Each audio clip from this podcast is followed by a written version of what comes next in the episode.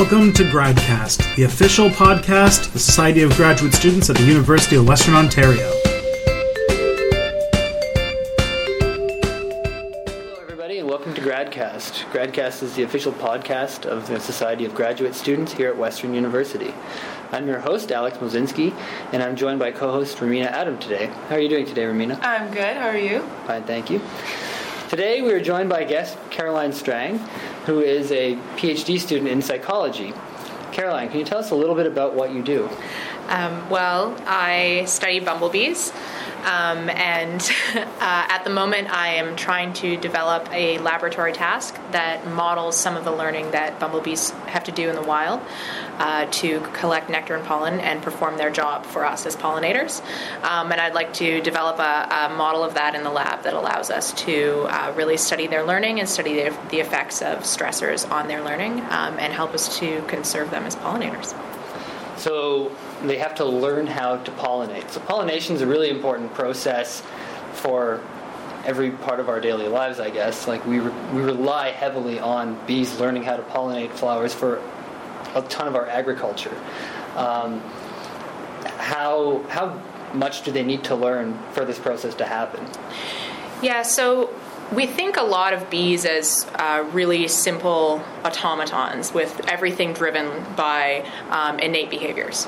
Um, but when you think about it, um, a bee, when it leaves its colony, it has to learn how to navigate to a flower. It has to learn which flowers are going to provide nectar and pollen. Um, nectar and pollen being the two resources that they need to sustain their colony. Um, and then when they get to that flower and they recognize that those resources are there, they have to figure out how to extract those resources from a flower. Um, and some flowers, uh, those resources are presented right on the surface of the flower, um, and it's very easy to access, and others are much more complicated. So they might have to move petals around um, or, uh, you know, manipulate their body within the flower to collect nectar and pollen. Um, and bumblebees, in fact, even do what we call buzz pollination, where they have to vibrate at a certain pitch to trigger the release of pollen in the flower. Um, so a lot of those behaviors, such as moving petals around and this buzz pollination, are innate motor patterns, but they have to learn which ones uh, will successfully access nectar and pollen from particular flowers. So when they're born, when these bees are born, do they immediately get like really excited by the scent of nectar? Like, are they like, yes, this is what I'm here for. This is what I got to do. I have to like get to that flower. How does that work? Um, well, when bees um, are first born uh, within the colony, so um, when they hatch, they will collect nectar and pollen within the colony to sustain themselves for um, a varying length of time depending on the bee species. Um, in bumblebees, it will be a couple of days um, or longer. So while they're in the colony, they're being exposed to the scents of nectar and pollen that um, is being brought into the colony by bees that are already foraging. Okay. So when a bee goes out and collects nectar and pollen, it's bringing the scents of those flowers back into the colony. So these bees that are um, newly eclosed, is what we call it when a bee um, is hatched, uh, as their wings are drying and they're um, developing, they can uh, learn those scents. Um, so then, when they go out foraging in the wild, which is what we call it when bees go out collecting um, nectar and pollen, uh, they are familiar with those scents and they'll seek them out. Cool. So it is primarily a scent thing that when they go out into the wild, they smell it, and that can kind of guide them to an area with the flowers that they can pollinate? Yeah, scent is really very strong for bees, but they do use vision a lot. So um, a bee, a pairing of uh, of nectar with a particular color only needs to happen a couple of times before a bee will know that pairing. They can learn that very rapidly, and it's the same thing with odor. So I guess there's there's bee memory that we're talking about, and bee learning itself. Uh, in terms of learning, do they do learning through, I guess, trial and error as well as through watch and see and observe? Or is it mostly through trial and error that they learn?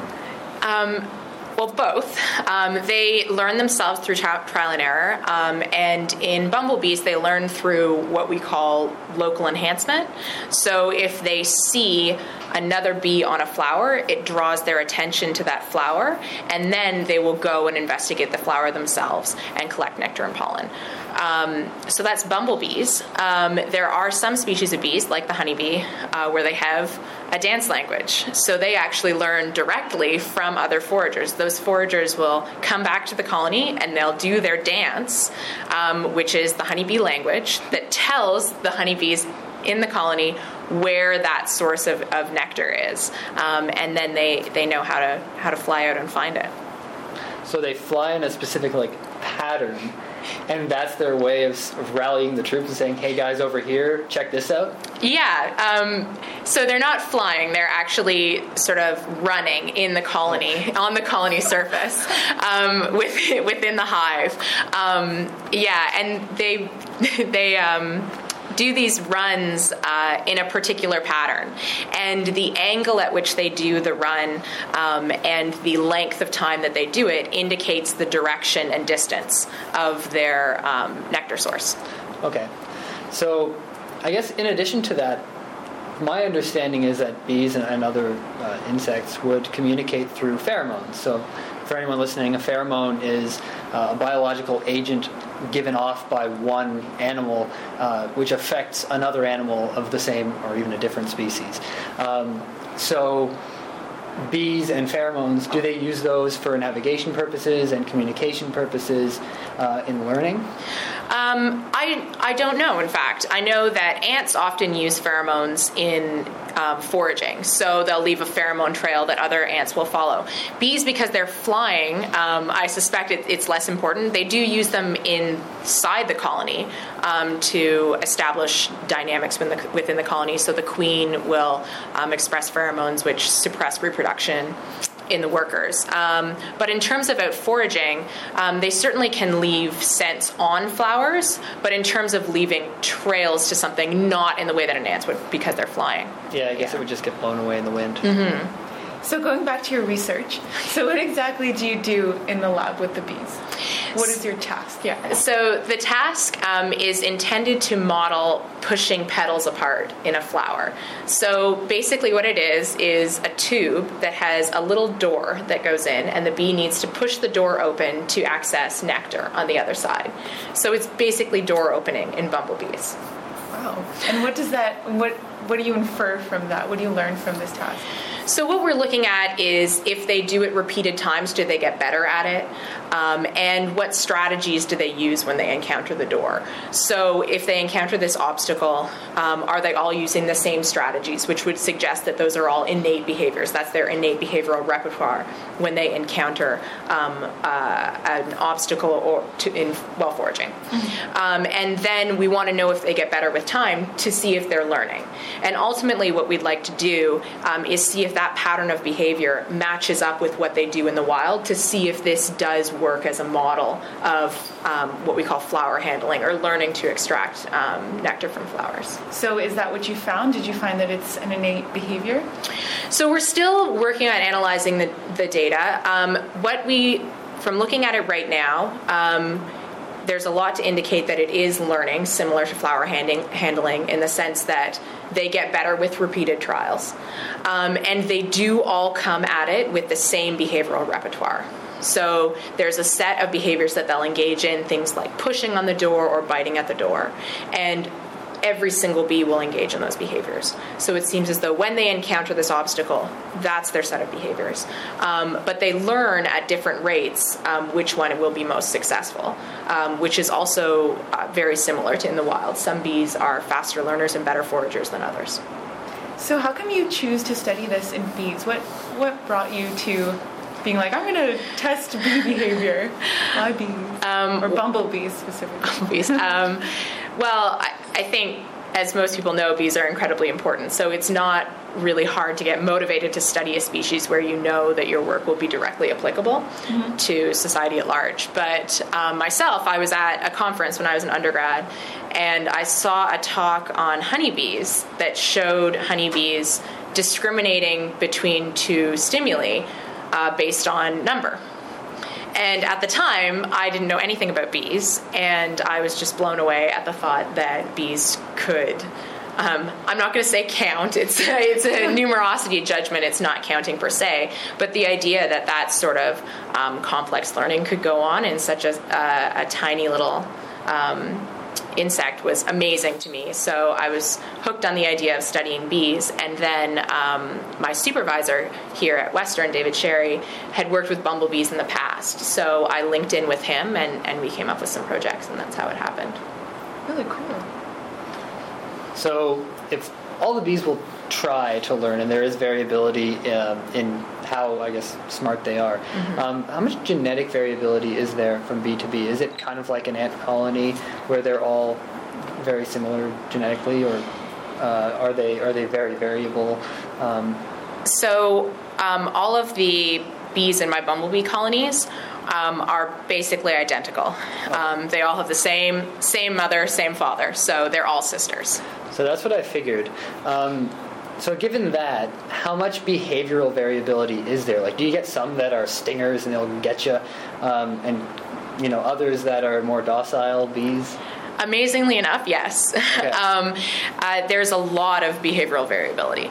Um, and it's hard to say what that is. If it's something uh, that we think of as personality, um, like you would have in, in a dog, um, or if it's just motivation at that time, they do different jobs within the col- colony. And sometimes it's hard to know what job a bee is doing. And depending on the job, they have different um, hormone levels and different gene activation, which could trigger different behaviors. So, a bee that's doing the job of um, a nurse bee in the colony is likely to be very docile. Um, a nurse bee being one that just takes care of um, uh, eggs and larvae and pupa within the colony. Um, and a guard bee, whose job at that point in time is to guard the entrance to the nest, is likely to be highly reactive. And that's dependent on gene activation and hormone levels. So, um, whether they have personalities uh, within those different tasks, it's hard to say, but a bee that you encounter might behave completely differently than a different bee, and it might appear like a personality difference, if that makes sense, hopefully. So in terms of these nectar attaining tasks that you give, do you test all the different bees independently of their role, or is it specifically the type of bee that would be a foraging bee? Yeah, we exclusively study foraging bees just because those are the ones who are motivated to go and collect nectar. Um, so it's very hard to test a bee on a behavioral task if um, they aren't willing to go out and collect nectar. So we're limited to testing foragers. Okay. Cool. Um, I'm still interested in how you, like, what your lab experience is like. So I'm picturing you in a room with like just a bunch of bees buzzing around everywhere. Like, how do you do? You find it difficult working with bees, and how how many do you have? And Yeah, so uh, that's not that far off, depending Really? on, on the study I'm doing. Yeah, so we initially developed this task by me just being in a room full of bees. So um, the bumblebees that I use are ordered through the mail, believe it or not, um, through a company called BioBest, who supplies um, bumblebees to greenhouses for greenhouse pollination. Um, and the colony, when it arrives, is about 25 workers and then one queen. And it will grow to be somewhere between 100 and 200 bees. Um, and they are just flying loose in a room. Um, so I put on a bee suit and I go in and I have um, my apparatus that I take into the room. Now they're trained to a feeder, so they know that um, the location where I'm going to put up my apparatus has uh, a nectar solution in it. And then I put my apparatus there, and then they're required to enter into the apparatus and open the door to get that, that nectar. But it, it is very much me standing in a room full of bees. Was that scary at first? Because I'm just imagining the scene from Wicker Man where Nicolas Cage, you know, is screaming, "No, not the bees!" and they put like the head, the net thing over, and he's full of bees. Was it at all intimidating the first time you walked in, or So amazingly, I used to go in the bee room without a bee suit. Oh, gosh. Because I thought they weren't very aggressive, and then I was stung a few times, and um, and now I do wear the bee suit. There aren't. It's not as though you're walking into the room and just like fending off bees. Um, it's a fairly large room, so having 200 bees in there, it- it's it's not that many. Um, but sometimes, um, if I bump the colony and then they come out thinking I'm a threat, they'll sit on the front of my mask and, and they'll buzz at me and they'll try to put their stinger through my mask. wow. And that is very disconcerting. Even if you feel protected in the bee suit, it, it, it's very, very alarming. So it's it's difficult to test when that's happening. Um, but for the most part, they're not very aggressive. So it, it's pretty. I can spend hours in there and it's it's not stressful. okay? Um, kind of wanted to get back to the variability of the work uh, with with bees because I work with rats, um, and they are supposed to be all genetically identical, and then you have totally different behaviors. Some are really nice and like to be held. Some try to run away no matter what. Some just, you know, don't like the the cut of your jib, I guess, and will like other people better than you. Um, so I guess in animal research, um, there's a lot of variability even when genetically they're identical. Um, and I know that you do other animal research as well. So um, how variable do you think your other animal research is? And maybe you could talk about that a little bit because I know that they're probably not genetically identical animals. Um, so, in terms of compared to the bumblebees, or just in general, because I, I study a number of different species. Um, In general. So I, I know that you, you do research on dogs and horses as well. Um, sorry. Yeah. Um, so, I mean, as I, I have a similar experience to you, that you find that your um, animals have uh, a lot of variability. Um, so, the other species that I work with are horses and uh, my dogs themselves do research, though I don't do the experiments. Um, and um, and also uh, chickadees and rats and pigeons. So um, I would say that uh, pigeons, we sort of assume that there's no um, behavioral variability at all because we put them in an operant box and we don't even watch them run. Um, but I actually, while working with them, found that there is a great deal. Some of them stress a lot in the box, um, so you have to be careful that their routine doesn't change before they go in to make sure they run through the program and, and things like that. Um, and then the chickadees are highly variable. They're all wild caught, so their um, life histories are probably dramatically different as well. Um, and there's everything from motivational differences um, to learning differences. Um, some of them are very aggressive, some of them um, are pretty docile, just very similar to rats, I would say. Um, yeah, largely across all the species, I'd say that there's motivational and, yeah, personality differences. Or personality, we'll call it personality, but. So, what do you study in these other animals then, if you don't mind me asking? I know there's a bunch. so um, it's it's pretty variable. Um, unfortunately, it's hard for me to integrate them. But um, so in the chickadees, um, chickadees are an amazing species because they store food. And they remember the locations of hundreds of different pieces of stored food. Uh, so they're a wonderful memory model for spatial memory. So the experiment that we're we are doing in them right now um, looks at spatial memory and the effect of neurogenesis or the birth of new neurons um, in the hippocampus on spatial memory and the retention of those memories.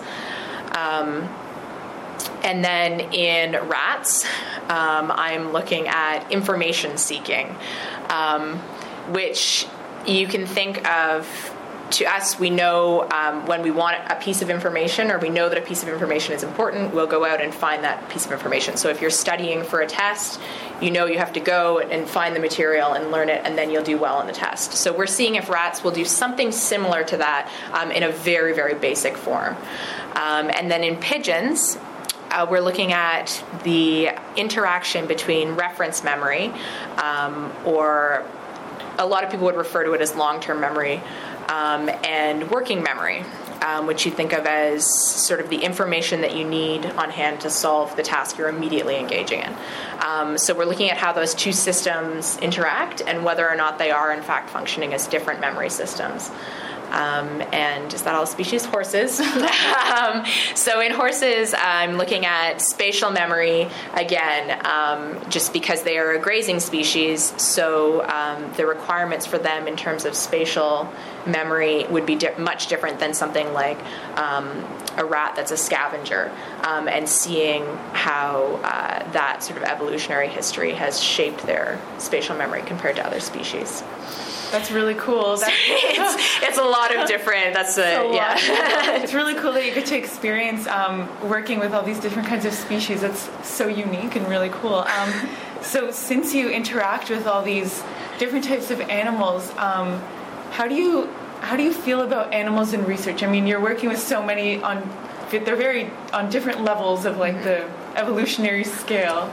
Yeah. So how do you? Yeah, it's it's really um, it's hard because it's different for each species. So I would say something like the chickadee, where the research we're doing really is as a model for memory and neuroscience, and is quite invasive because we need to sacrifice the animals at the end of the experiment. Something like that, um, I'm very much an, an, advocate for working for models where we don't need to use those species anymore. Um, and it's very difficult research to do anytime you need to sacrifice an animal. Uh, so I find that hard to do, and I yeah, advocate working towards not needing to do that sort of research in the future. Some of the other research that I do is entirely different. So, the research on the bumblebees or on the horses, I'm really interested in that particular species. So, it's not working as a model, it's research on that species. Um, so, in that sense, um, it's I, I don't have any sort of moral trouble dealing with it because um, it's not invasive, um, and the only way to get at those questions is to do research on those species. Um, so I think that, yeah, um, it's always difficult to do anything invasive on an, in an animal, um, and I think that if we if there are researchers who don't find it difficult, then that's where there's a trouble. But as long as you're you're really recognizing um, that uh, it is a sacrifice to have to do that research on those animals, and you feel like the the question is important, then I think it's worth it. Yeah, I actually I fully agree. Like it's uh, for me, it's been a very difficult um, transition to make from working with cell culture, um, where I mean they're they're just cells grown in a dish, mm-hmm. and um, I just wanted to probably as one last question really ask have you had any trouble, um, or how, how, have you found justifying animal research to other people in your life? I know that my own family um, was, they, they really hated me for a little while um, for doing it until I, I, described really what I was doing to them and why it was important. Um, and then they started to, to appreciate it a lot more. And now they're, they're really okay with it. How's that experience been for you? Yeah. Similar depending on on who I, I, talk to in my family and of my friends. I think that uh, first and foremost, most people who meet me know that I love animals, so they know that I would never want to you know subject an animal to anything um, aversive unless I really felt strongly that it was it was the best way to find the answer to a very important question. Um, so I think because I I come at it from that, and, and, my friends and family know me as that person. I don't have a lot of trouble justifying it because I feel like they they believe that the fact that I'm engaging in it is sort of justification justification enough. Um, I think that. Um, yeah, it's it's difficult um, to justify ever sacrificing animals, um, but sometimes that's the only way to answer a question. And I think that most people in society recognize that. So if you if you present it as you know you love working with animals, love animals, but feel like this is really the only way to have access to a question that needs answering, I think most people are okay with it. Um, yeah, and I am okay with it myself, which is, you know, as an animal lover, it's it's very important. So, based on what we've been saying about animal research itself, and I guess uh, how how animals have to be treated, uh, and the quality of life that they have to receive if they're being housed for animal research purposes, um, there's pretty strict rules about that. Um, how would you say that compares to, I guess, animal treatment for pets uh, that a lot of people have that you've came across in, in your own experiences? Because I feel that a lot of people who have pets feel like they're being great to their pets, but at the same time, if you're chasing your cat around and squeezing its tail and it really doesn't like it, and you're just having a great time, and you think, oh, this cute, cuddly creature, um, but really you're you're scaring it. Um, how does that really compare to your experiences? Yeah, I think um, that I would agree in a lot of uh, situations that animals housed for research are being cared for considerably better than than pets a lot of the time. Um, they certainly get, I would argue, better veterinary care um, because we're highly monitored and um, we monitor our animals' health um, and also have endpoints um, that are a lot stricter than people with their pets. Sometimes pets go through think, I mean, this is something that can be argued, but go through a fair bit of suffering for the sake of their owners, who, and we have very strict endpoints. So that's something I really like about animal research, um, is is how controlled it is. Um, in terms of housing conditions, I think that again is very species dependent. Mm-hmm. I think there are some species that do really well in laboratory conditions. So something like a rat, if it's socially housed, um, I think that they tend to do really well in labs. Um, and a lot of them are engaging in behavioral experiments, which can be enriching. So the rats that I work with, um, they get to come out and you know spend a few minutes hanging out with me, and then go and run around on a maze collecting sugar pellets. It's a pretty good life. Um, and you know, compared to some people I know who have pet rats, where those rats will just sit in a cage and not engage with people at all, um, I, I think that my rats are probably pretty happy. Um, so for certain species, it works really well. There are other species where housing con- conditions aren't necessarily as good, um, and uh, they aren't getting that uh, social interaction, or um, something invasive is being done, which you know can can cause um, stress. And then there are other animals like the chickadees we bring in from the wild. So we're lucky at Western to have a spectacular avian facility, the Advanced Facility for Avian Research, um, where our housing conditions are as much like the wild as we can possibly make it to minimize stress on the animals. Um, but obviously they have come in from the wild, and, and how people feel about bringing animals in from the wild it um, differs. Um, comparing it to my own pets, um, my pets engage in research. Um, my dogs come into the dog cognition lab here, um, and they spend their days uh, doing timing tasks or, you know, learning how to count, if you want to call it that, and searching around in buckets for food, testing their spatial memory, and these are all enriching experiences for my dogs.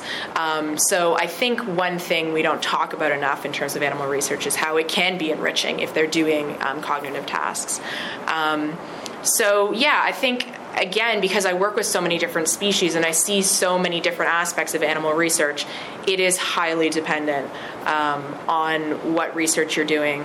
Uh, but I think that some things that people don't understand when they think about animal research is how much we do invest in animal care, veterinary care, enriching environments. Um, people come through and inspect our facility and make sure that we're doing everything we can um, to make the lives of these animals um, as good as possible. And I, I, think certainly in the case with my rats, I have no doubt that their lives are better than the lives of a large number of pet rats just because they're having these wonderful enriching experiences all the time. Okay. Well, thank you so much for coming on to the show. Uh, I think that's all the time we have. Um, everybody, thanks for listening to Gradcast. Uh, this has been Alex and Romina here with Caroline uh, Strang. Thanks for listening. That's all for this week.